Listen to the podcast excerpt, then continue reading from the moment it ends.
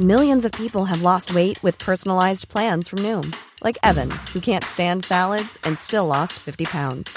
Salads, generally, for most people, are the easy button, right? For me, that wasn't an option. I never really was a salad guy. That's just not who I am. But Noom worked for me. Get your personalized plan today at Noom.com. Real Noom user compensated to provide their story. In four weeks, the typical Noom user can expect to lose one to two pounds per week. Individual results may vary. We acknowledge the traditional owners of country throughout Australia and recognise their continuing connection to land, waters, and culture. We pay our respects to their elders past, present, and emerging. Welcome to This Song Is Yours, a music podcast where we chat to a new guest each week, talk about their life and creative endeavours, and talk to them about some of the music they love. Our show works by chatting to our guests about music, but also getting them to make you a playlist of the songs they love. You can find the link to our playlist in the show notes. Welcome to episode 21. I'm your host, Simon Fink. Our guest today is Joel Quartermain from Eskimo Joe. The band have just released their new single entitled 99 Ways, which is the follow up to last year's single, Say Something. In today's episode, we talk about the magic of hindsight in a band, a new Eskimo Joe full length album, and writing ballads with G Flip. Here we go. Our guest today is one third of Perth band Eskimo Joe. When he's not with Kav and Stu, he can be found as a session writer, working with acts such as Meg Mac and Fergus James. Please welcome to This Song Is Yours from Eskimo Joe, Joel Quartermain. Hello, Joel. Hey, Simon, how's it going? Good, thank you, mate. What about yourself? I'm good, man. Good. Monday morning. No Monday itis, so it's it's looking good. That always very helpful. Always helpful. Um, congratulations on the the new single for Eskimo Joe, "99 Ways." It's out at the moment. It is out now.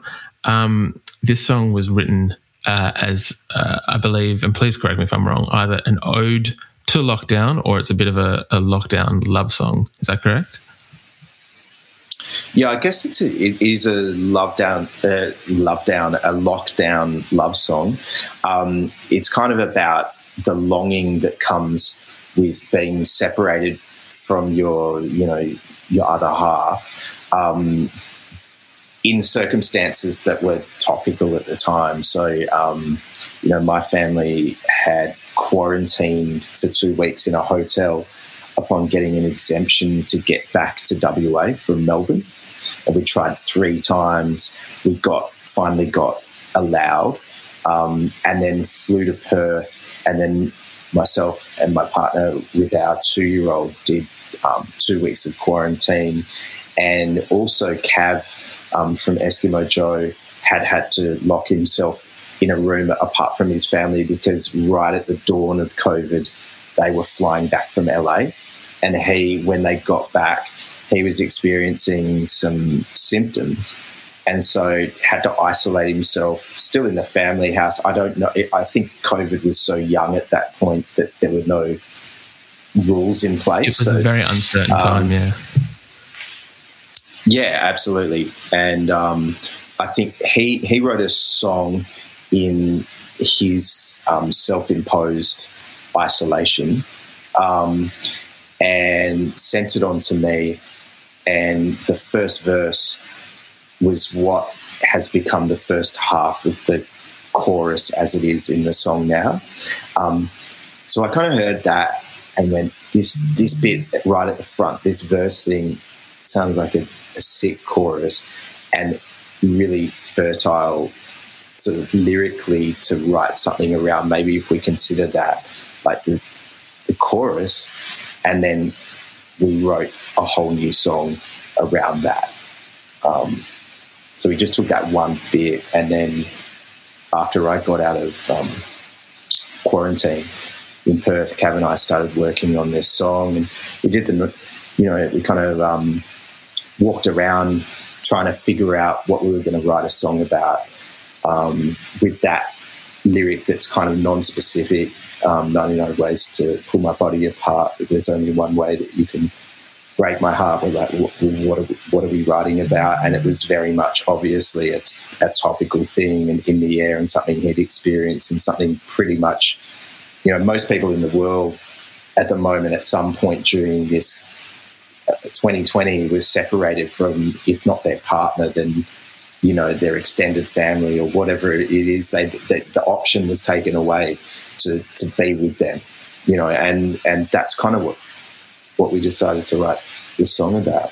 Yeah, definitely. Um, did you find, and I imagine that for a, a, range of artists, it might be a similar thing that um, when writing and having obviously COVID as the most glaring um, uh, inspiration, I guess is one way to put it, um, for 2020, was it difficult, not just this song, but for other songs to um, not always kind of have COVID as an inspiration? Or did you find yourself with like 10, 20 songs about uh, lockdown or, or, yeah, a pandemic?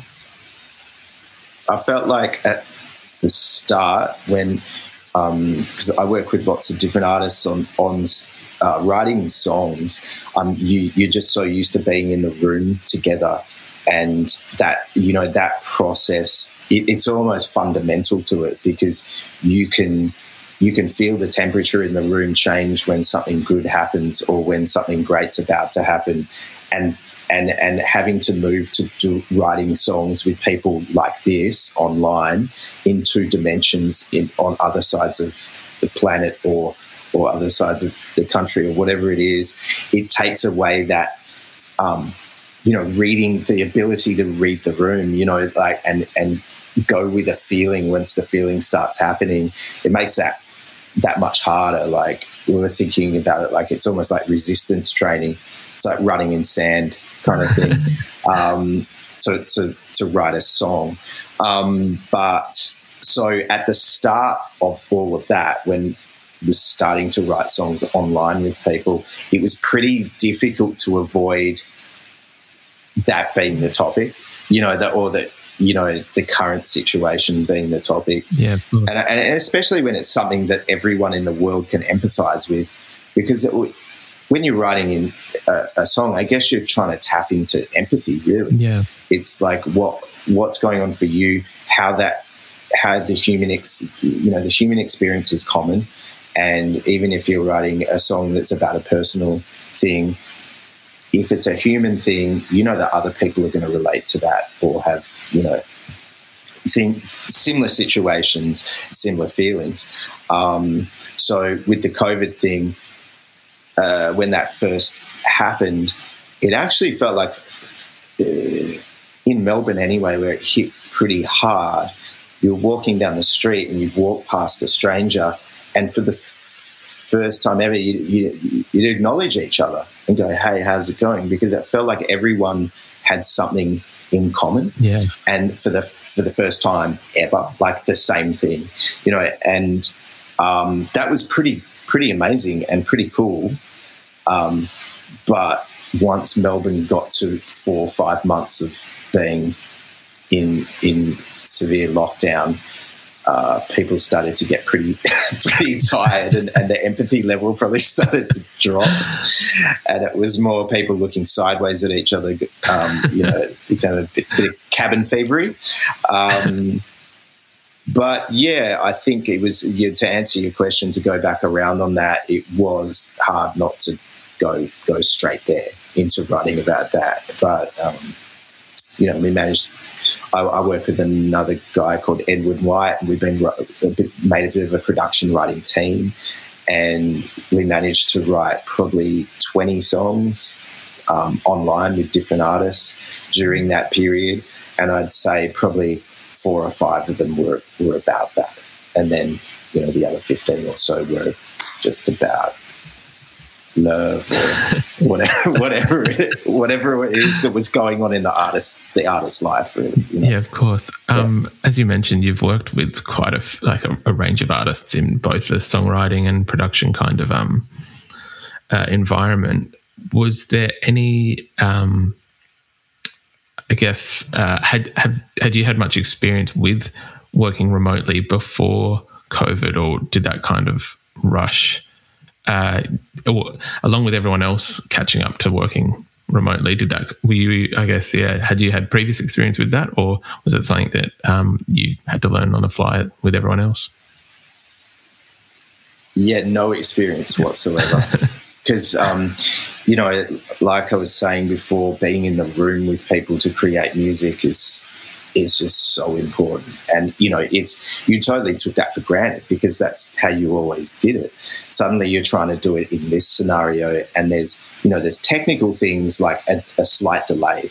You know, if if I was um, say playing a guitar and and sort of workshopping a melody in a room with someone, I could sing a melody to them while playing guitar, and then they could sing that back to me and go, "Well, how about this?" or whatever. And it's a very fluid two way bounce thing. Yeah. Um, whereas online, if I was to do the same, and then I play guitar, and then they'd try to sing the melody back, there's a delay, so it's impossible. So there's a whole nother layer of okay, I have to record the guitars, send it to them via a link so that they can press play on the link on their laptop and sing over that. And you workshop like that. So we found by the end of like a five, six hour writing session, you were pretty tired from you know switching sides of the brain to, from creative to technical and working across three different platforms like you know pro tools plus zoom plus you know some kind of audio streaming thing so you could stream at high quality like uh, audio movers listen to or whatever it was. Um, you're kind of working across three things so you're just it's full multitasking and it's but like i said we were thinking about it like resistance training the more the more we did it the more fluid it became and the more normal it became and some of the songs that we got out of that period were, were really good, but we, we did find the, the sessions that we did with people that we'd worked with before went the best. Yeah. Going cold into a session, like just say you and I were um, writing a song today, then it's the first time you've met someone like it's the the trust thing in the songwriting thing is really important and the trust thing in terms of um, people getting vulnerable, letting their guard down, and sharing their their what's their secrets and whatever's happening for them. That's like really important for for collabing on songwriting. Is that bit bit more tricky online? I think definitely. I feel. Um, I imagine that it would have kind of lost parts of the chemistry and also the, as you said, if you're having to. Um, change like a little something in the song and then send it through and then they have to listen to it and then record it back and send it through. It kind of takes the magic out of being in the room and being able to kind of just work like on it instantly. Absolutely and that that fuels the whole process. Those things happening really fast and and um, that moment not being a crystallized thing it's like a sequence it becomes like a process rather than a natural occurrence is it takes the wind out of your sails a little bit, you know, yeah. like yeah. So, but I mean, then getting back into the room with with artists and people to write songs after doing it on Zoom for so long felt like running on the Olympic track after running in sand. For, you know, this is like we were flying. Yeah. It was great. Yeah. For yourself, um, obviously Eskimo Joe have been around for um, around uh, 20, just over 20 years now, I think. Uh, 20. 24, I, I was going to say, yeah. we spoke to Kav last year, and I think it was around 23, 24, yeah. Um, uh, for yourself, so there, there, was a bit of a break in the last decade, and as we mentioned, you've gone on to to producing and songwriting. What kind of led you to, um, I guess, this this now this other well known part of your career? What was the first kind of spark of maybe I want to write for other people or produce? Um, I guess it, it, probably would have been something that I would have been doing the whole time if Eskimo Joe had not, um, you know, become such a full time, all encompassing career thing. Um, but at the same time, that is, I wouldn't trade it for anything because, you know, working um, with those two guys and working out how to make records. Um, you know, we didn't collaborate with other writers or anything like that because that wasn't the done thing if you were an indie band post Nirvana. You know, like that seemed like no one was doing that. Pop artists were, Yeah. You know, it wasn't a thing for a band like ours. And so we just had to work out how to to write songs and make records as we went through trial and error and hard work and doing it every single day.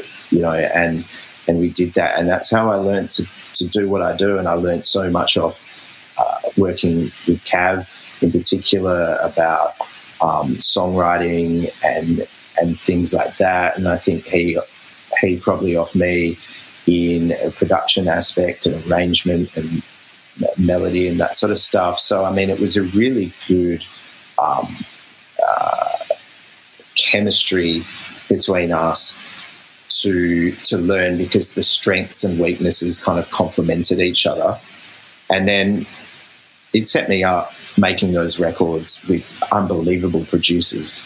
You know, we had proper budgets to spend six weeks in a recording studio with someone who'd been flown out from America and had made records that we loved. You know, um, being in the room and soaking that up and making those records um, is you you can't pay for that. You know, um, you can go to school, uh, uh, production school or whatever, but that's a different thing you know, than actually doing it.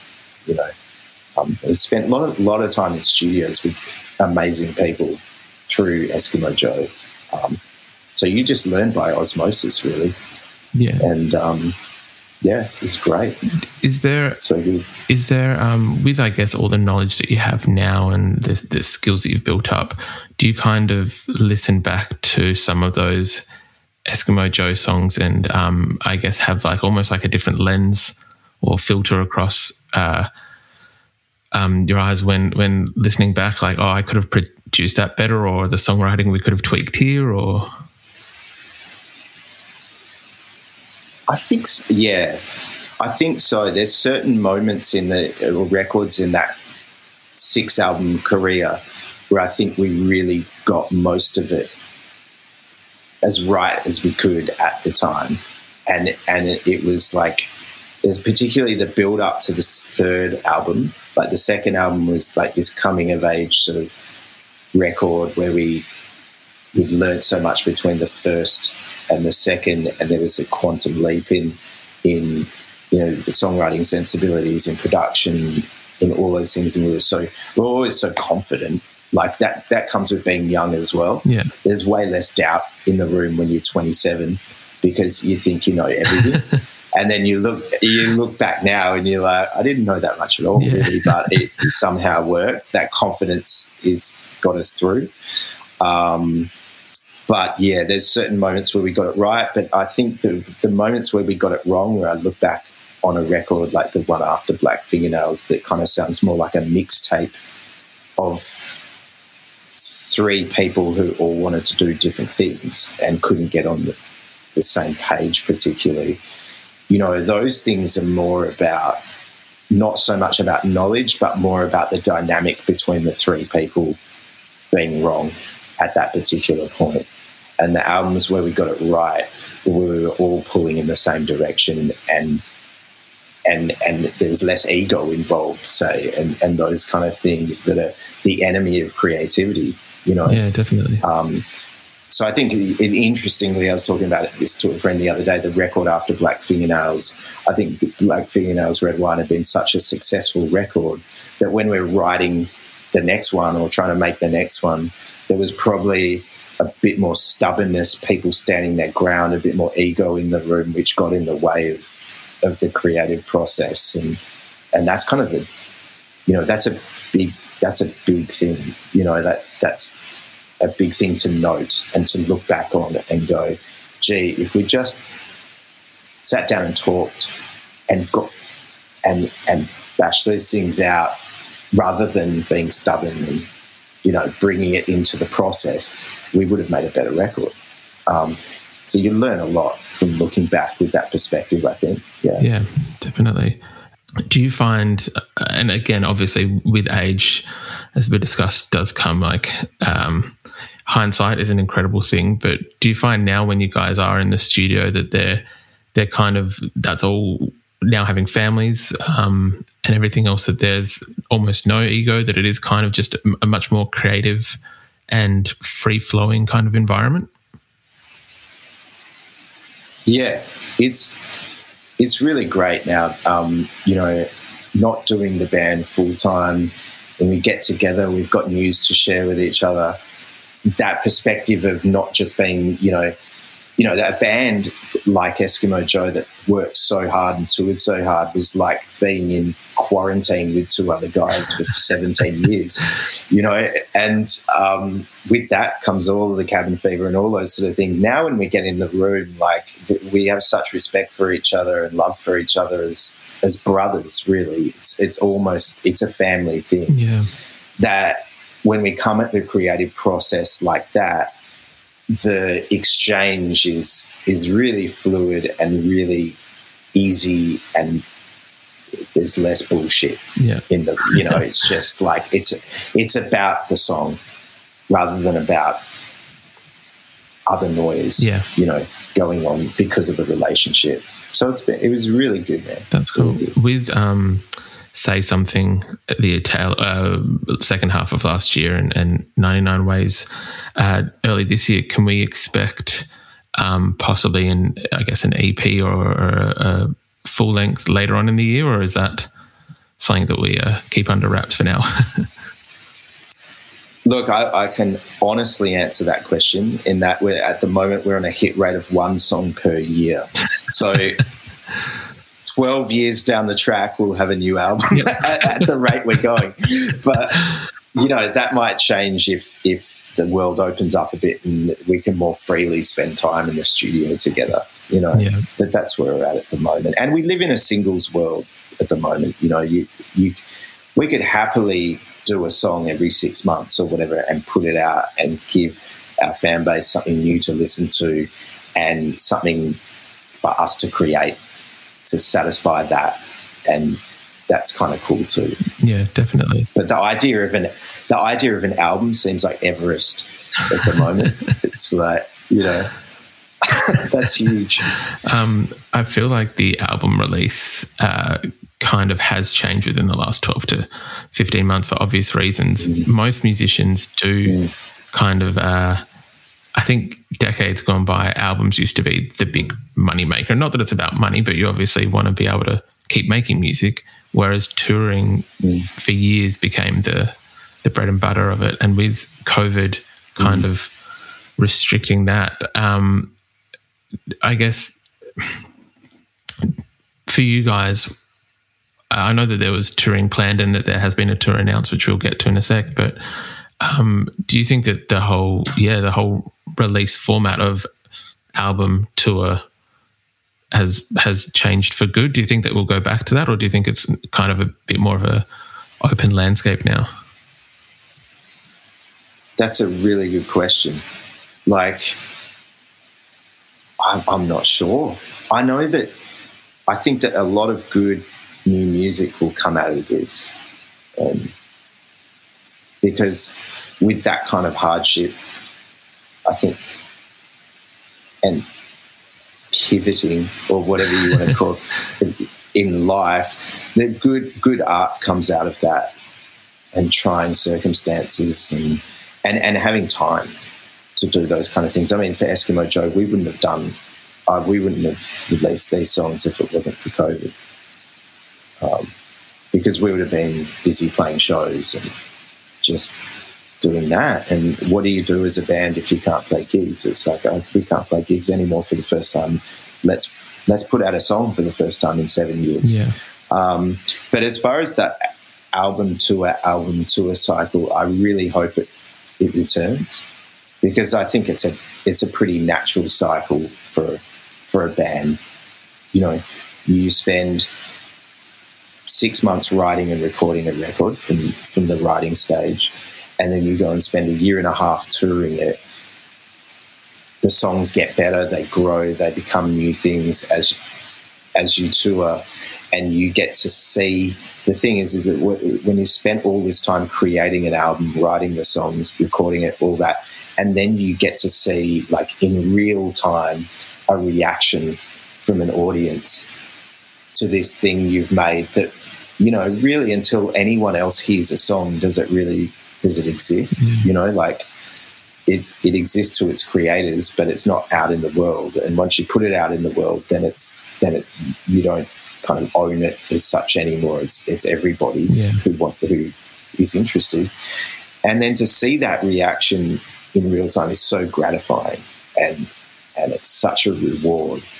Um, and it becomes real. So uh, if we're stuck in a world where we can just where we can just make music and put it out, that's okay. But it's nowhere near as good as then going out and seeing people it affect people in real time. You know, yeah, that's huge. Yeah, definitely. Yeah, and I think that informs the music you write after that. You know, because you see what people are really like uh, responding to or moved by or affected by or whatever, however you want to look at it. Definitely. And that that has to play into what you write after that. Yeah. You know, I feel like it's almost um, so like a, it's a road test. You can see what works, what doesn't work, what hits, um, and and kind of go from there. If if you're wanting to, yeah, help that can help shape the music that you create after. Totally. Otherwise, you're just creating in a in a in a vacuum, really. Yeah, hundred percent. You know, there's there's positives to that, but it's good to have it balanced by going out and getting in front of people. You know? Definitely, definitely. Yeah. You guys, um, this week announced the Black Fingernails Red Wine in the City tour for next year, where you'll be playing the the two uh, mm. uh, two of the biggest Eskimo Joe albums. I guess Mm. Uh, firstly, how excited are you to get out back playing shows?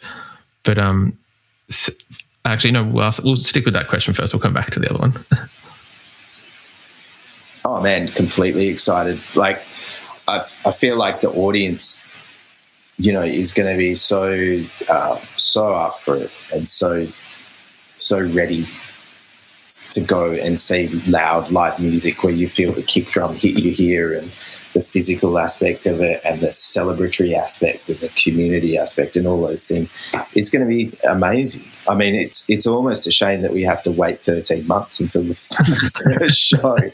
But um, you know, when when when uh, I got over to WA for that period during the hard lockdown in Melbourne, we, we did get to play. We got to play a six thousand person festival. Us and John Butler when uh, down south in um, like two out two and a half hours south of, of Perth, and it was this big gig, and everyone went absolutely bananas at this gig because it was like this release yeah. of you know pent up tension or whatever it is, and and and relief, and you know everyone appreciated it fully. It wasn't something people were taking for granted anymore. So you know to, for all those reasons, we can't we can't wait for it, and and then going back and revisiting those records and and learning how to play them again. And and the the, the, the, thing about that is you're going through what you were doing musically then songwriting wise then and and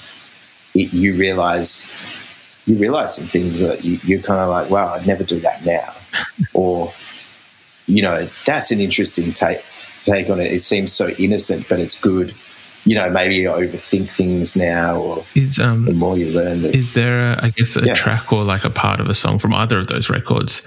Uh, I guess one is there one that you l- listen to now, and you're like, oh, that's an interesting kind of um, take, or like, sorry. Is there one that you listen to now that at the time was a bit of a favorite, and now you kind of question your um your motives or, or thoughts choices at the time. And yeah the reverse is there something that at the time you're like not my favorite. And now has kind of got a special spot for you. I'm sandra and i'm just the professional your small business was looking for. But you didn't hire me because you didn't use linkedin jobs. Linkedin has professionals you can't find anywhere else including those who aren't actively looking for a new job but might be open to the perfect role like me in a given month, over 70% of LinkedIn users don't visit other leading job sites. So if you're not looking on LinkedIn, you'll miss out on great candidates like Sandra. Start hiring professionals like a professional. Post your free job on linkedin.com/people today. Millions of people have lost weight with personalized plans from Noom, like Evan, who can't stand salads and still lost 50 pounds. Salads, generally, for most people, are the easy button, right? For me, that wasn't an option. I never really was a salad guy. That's just not who I am. But Noom worked for me. Get your personalized plan today at Noom.com. Real Noom user compensated to provide their story. In four weeks, the typical Noom user can expect to lose one to two pounds per week. Individual results may vary.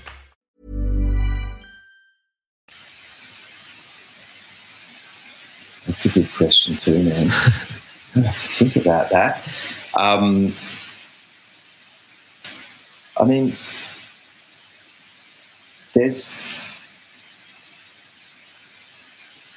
there are songs that weren't like the, the last track on Black Fingernails Red Wine is called How Does It Feel? And that wasn't a prominent song on the record, as in it wasn't a single uh, or anything like that. But when we play that live now, and we probably have been for the year leading up to COVID, um, we realized that that song like had a, a, a real weight and a real like live power to it that we probably hadn't appreciated uh, before.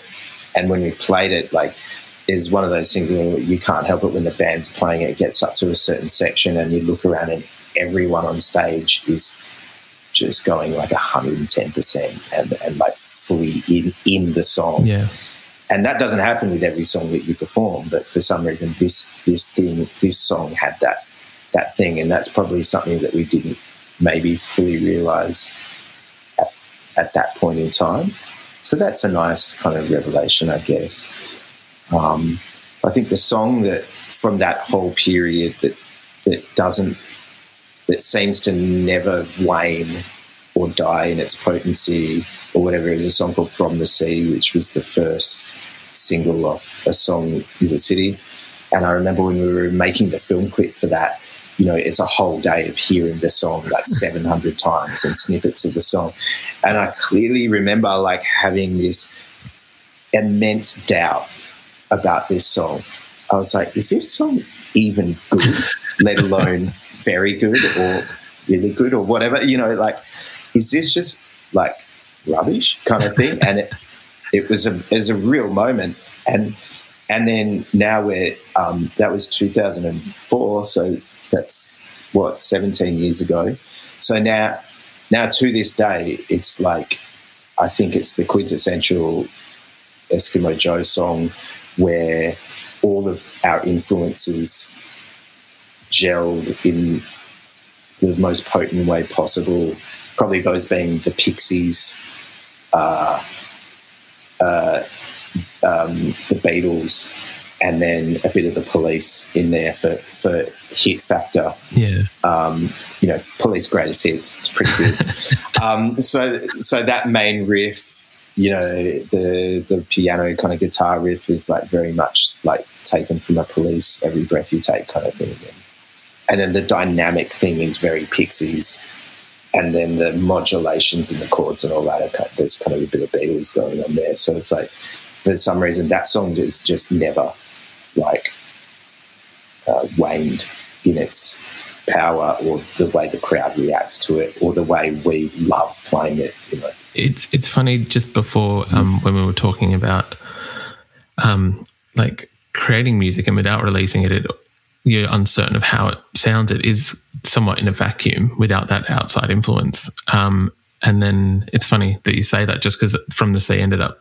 I think yeah, it is the quintessential Eskimo Joe song. The I think that's the song that everyone, when you say or you think of Eskimo Joe, everyone kind of goes to that chorus of well, I'm not going to sing it, but mm. I'm not going to do Kav a disservice. But yeah. yeah, it goes to the chorus. Yeah. Mm. Yeah, I, I just lo- love it. It's great. It's good to have one song like that that you wouldn't change anything. Yeah, 100 percent. um, Joel, yeah. would you be happy to talk about one or two songs uh, that you had worked on from the playlist? Man, yeah, I'm all yours, dude.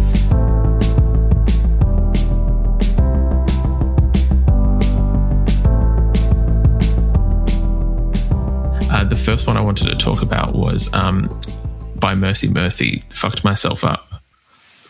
Yeah, yeah, man. Well, that was the first time that we, um, myself and Edwin, had worked with um, Mercedes, and she um, is this kind of really intriguing, slightly enigmatic character that is a lovely person, but quite shy, especially on on on first meeting.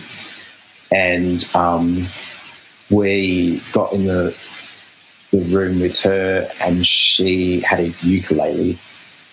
Um, and it usually starts with, um, you know, maybe chatting for 40 minutes or whatever about just getting to know each other and trying to get that, you know, that trust and that guard to drop, I guess, with any artist.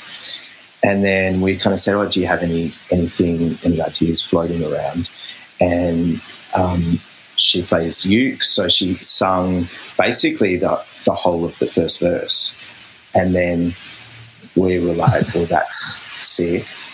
uh, what what is the song about? What are you to? And she kind of explained that it's about um, you know having massive social anxiety and using alcohol to medicate yourself in those scenarios, but then that becoming a really destructive thing.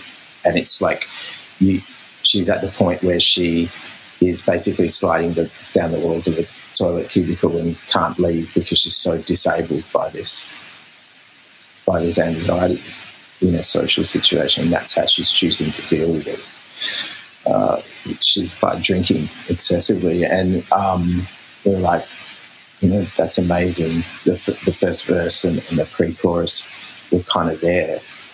Um, so then it was our job to, you know, write the rest rest of the song, and you know, we often start writing a song from scratch with writing the chorus um, because it's like you know that's your it encapsulates everything that the song's about. It gives you something to shoot for with the narrative of the verses all those things all all roads lead to that point kind of thing yeah. to make a potent say pop song or indie pop song or whatever it is um, but with this we had that verse and it was quite detailed so it was about coming at it the opposite way, where we had to boil it, boil something down from that, you know, that verse or that synopsis, if you like, into into a potent chorus.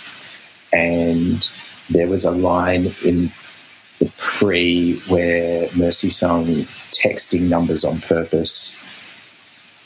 And I really like the phrasing and that on purpose kind of vibe. So um, I suggested for the chorus that we riff off yeah. that and have fucked myself up on purpose.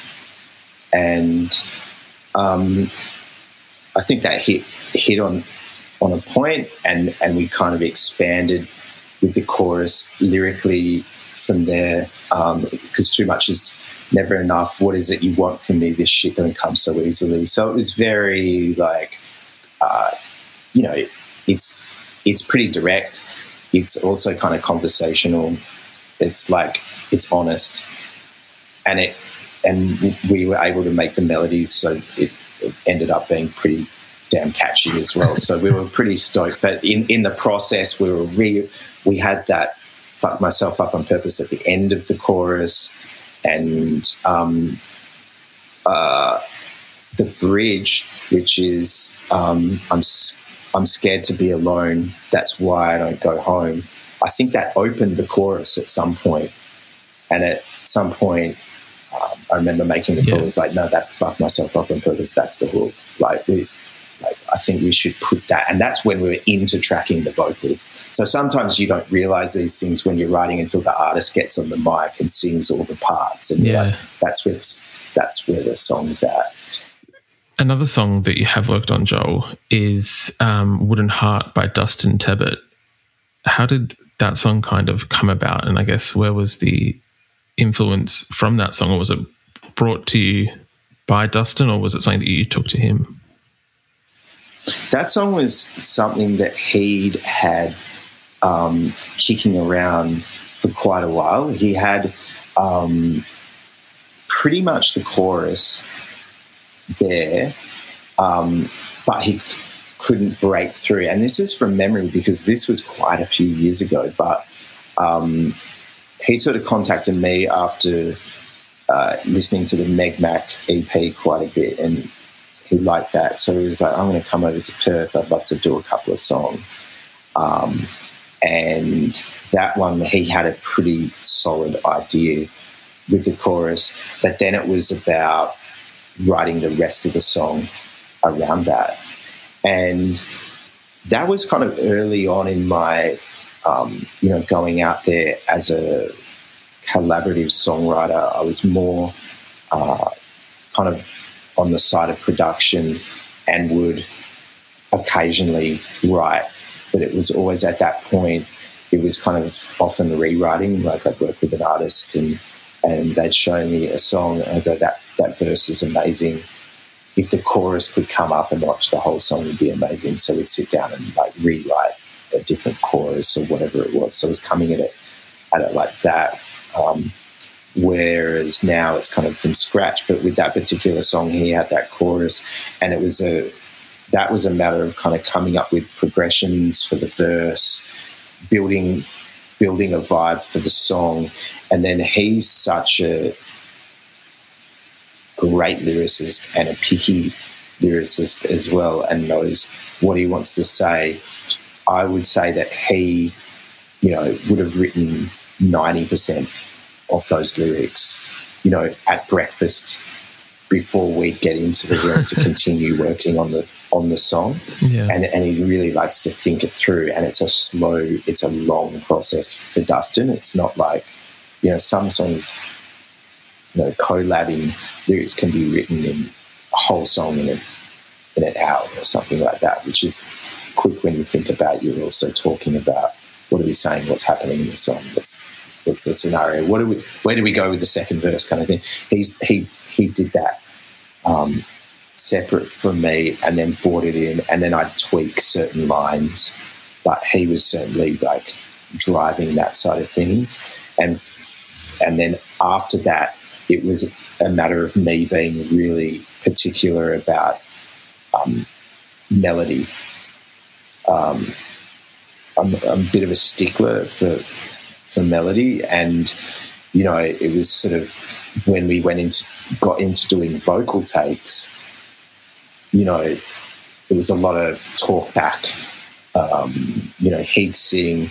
I kind of go, okay, this note should go here, let's do it again. And he's like such such a champion and so hardworking that I pushed him super hard and we got to the place, you know what I mean? And it was a, it was really good. And he he'd never done his vocals with someone else at that point. I think he'd just done them by himself.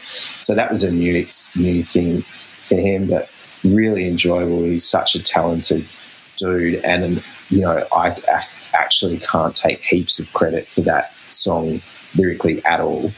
Um, but as far as where the melodies ended up and the shapes of those and, the, and the, how the songs put together in the verse and all those kind of things, that that was kind of how that worked. I mean, every collaboration is slightly different with every artist because they bring something different to the table, and you've got to sort of mold yourself around that.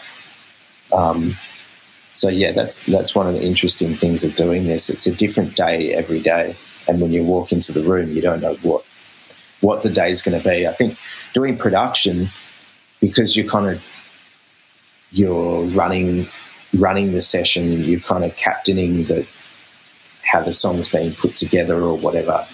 You there's a lot less doubt walking in to produce a song when the song already exists and it's written but with writing a song, especially from scratch with artists, you walk in nervous every day.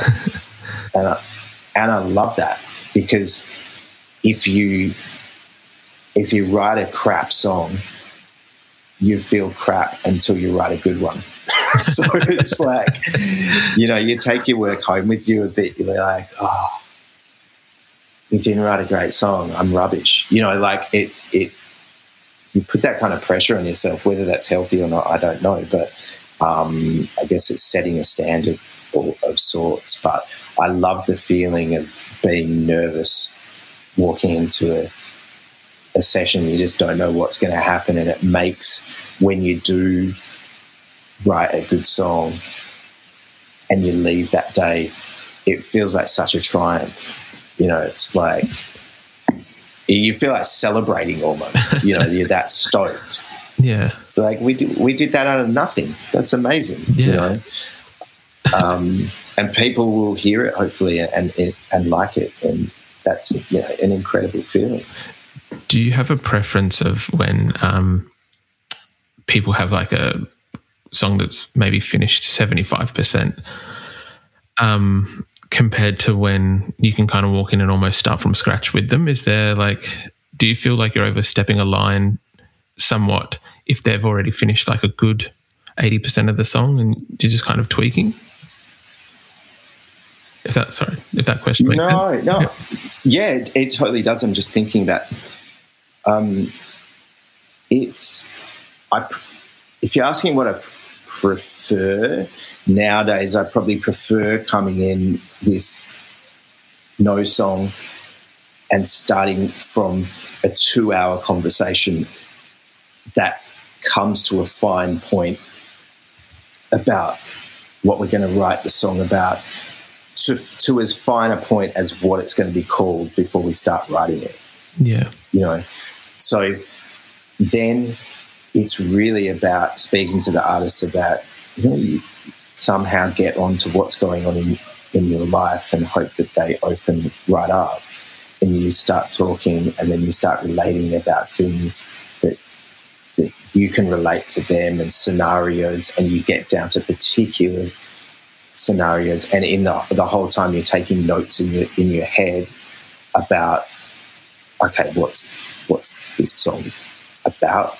And then furthermore boiling it down to almost what it's going to be called. So you're noting keywords as the conversation's happening and key phrases that uh, the artist is saying or that you're saying. And you're just banking that stuff the whole time during this conversation where there's a really real conversation about what's going on for that person in their life and and, and for you and yours and, and those kind of things. Yeah. So when you get to that end of that hour and a half, then you go, well, hope, hopefully part of your job as a collaborative songwriter is going, okay, so really what we're talking about is this. And perhaps this could be a, what the song's called. And, you know, that might be a moment where the artist goes, yeah, that's, that's it. Or they'll go, I think we're talking about this and it should be called this. And you're like, yes, you know, like getting it to that finer point before you actually start writing is is huge in writing a good song. Like when I first started collaborating with artists on a daily basis, you can it's easy to get into a habit of picking up a guitar or pick or going to a piano, starting to play chords and and uh, singing a melody with gobbledygook yeah. lyrics, you know, just like blah, blah, blah, or whatever, coming up with a sick melody and sick chord progressions, high fiving, going to lunch, and then coming back and going, what are we writing a song about? Like, you think you've, you think you've won, and but you haven't, you know, like, you haven't got the song. And having that there before you start writing, having that fine point, just makes it so much more potent and um, so that's that's what what we kind of do and how we come at it. And um, you know sometimes it works and sometimes it doesn't. And some days lightning strikes and some day some days it doesn't. And yeah, yeah, that's the exciting part. Like i said you just never know. Yeah definitely. It's um mm. i think what makes songwriting yeah just extremely interesting is that it's it's literally pulled from nothing, and then it can, uh, as you said, if lightning strikes, it can. Um, I guess what's the best way to put it? It can really just uh, become part of people's lives, and then if yeah, if it doesn't, well, sometimes I don't hear it if it doesn't, but uh, yeah, it's it's just a wild and magical kind of thing. Totally, man. I, there's this song that I wrote with um, G Flip um, called uh, "Bring Me Home." and that was um, that was really great. Like she, she's such a great writer, and so um, you know, I just jumped on a piano, started playing some chords. We we actually came at it the opposite way to what I was just talking about, as in played some chords. She kind of pressed record on an iPhone, started to uh, sing some melodies without really having lyrics for 45 minutes straight. And as it as that 45 minutes went on, uh, I was kind of uh, structuring the chords and the progression and giving it an arc, I guess, like uh, a verse, pre, chorus kind of thing, and sort of working that out. We weren't even talking to each other really. We were just like literally making music and sing. Yeah. And that was it for 45 minutes. And then by the end of that 45 minutes, we pretty much had the, the whole song as far as uh, the shape, the structure, the emotion, the melodies. Were, it was pretty much all there. And then we just listened to it and picked out, oh, the bits, 25 minutes, that happens, that's our chorus. At 35 minutes, this happened, that's the, that's the bridge, you know. I think the verse took a bit more work, but then we were getting into writing lyrics and we, we, went back to just talking about scenarios and, and she was sharing um, you know about a particularly tough time when she was touring for you know three four five months straight in america in a band that she was in at the time. She was playing drums. And she just got you know it just got away from her emotionally and she got into a, a pretty i guess you know dark place and that led to a bit of you know self-destruction or self-destructive sort of um, things going on with her. Yeah, yeah, and and it, the song was about just speaking to someone on the other side of the world who is back home, just going, "I need you to bring me back because I'm lost at sea out here," kind of thing, and it's causing anxiety for the first time in my life. It's causing me to hurt, or like not treat myself well at all, and get into scenarios that I would never think that I'd get into. And, you know, we had that conversation and then we came up uh, with the title. We were like, oh, it probably needs to be called uh, Bring Me Home. Um, and then from there, the lyrics came quickly. And then we'd written it on the piano like that. So we always thought, okay, now let's let's produce it like a banger.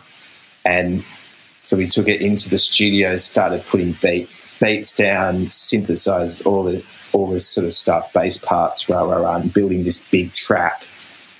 And uh, Georgia was putting vocals down on that, and it was kind of it was still a good song, but it just didn't have that that theme, mm. that feeling that we were getting when it was just her and I in the room, me on the piano and her singing. And it, and at the last minute of the day, uh, I kind of said, "Oh, let's do a let's do a version like we were doing in there." So literally put two mics up on the piano. She stood next to me, sung into the microphone, and we did one take of the song, and that's that's the release version. That's it. So it's almost like we spent a day and a half trying to trying to make the song, and then we just did it in three point five minutes. You know, it was it was great. I I love stories like that where it's kind of the original kind of magic is what made it. Um, but I do obviously I don't enjoy the fact that you guys had gone through those many hours of uh, making it a banger to for it not to uh, have worked out like that. Yeah, it's yeah. I guess yeah. It's almost like the lyric we need to bring bring the song home, and that was just us playing it like that. And she loved it. I, I, I, I don't think she'd done something like that before. That always the G Flip songs to that point had been pretty big product, you know, banger productions. Yeah. So it's really vulnerable. So it suited the song.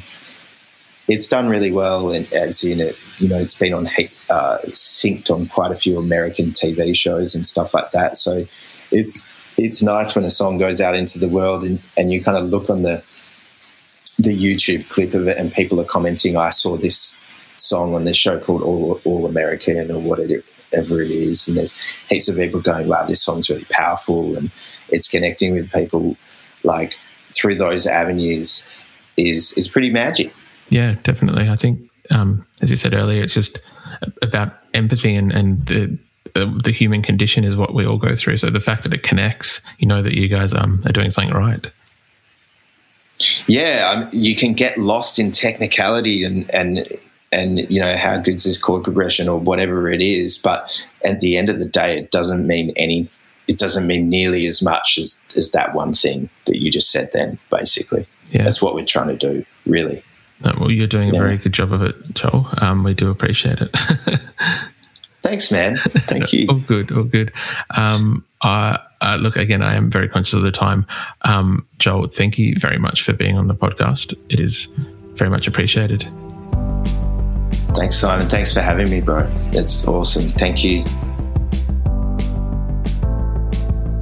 And that's our show. Thank you again to Joel Quartermain and Eskimo Joe. Their new single, 99 Ways, is out now. You can find a link to their Spotify in the show notes where you can listen to the new song. We also want to give a quick shout out to Jade at Beehive PR for helping out with today's interview. You can also find a link to our Spotify playlist in the show notes, where you'll be able to listen to all of the songs that Joel's worked on. If you like this show, please subscribe wherever you get your pods and stay up to date when new episodes are released. We release new shows each Thursday morning with guest playlists streaming on Spotify at the same time. You can follow the playlist profile on Spotify, and you can follow us on Instagram and Facebook. Until next week, cheers.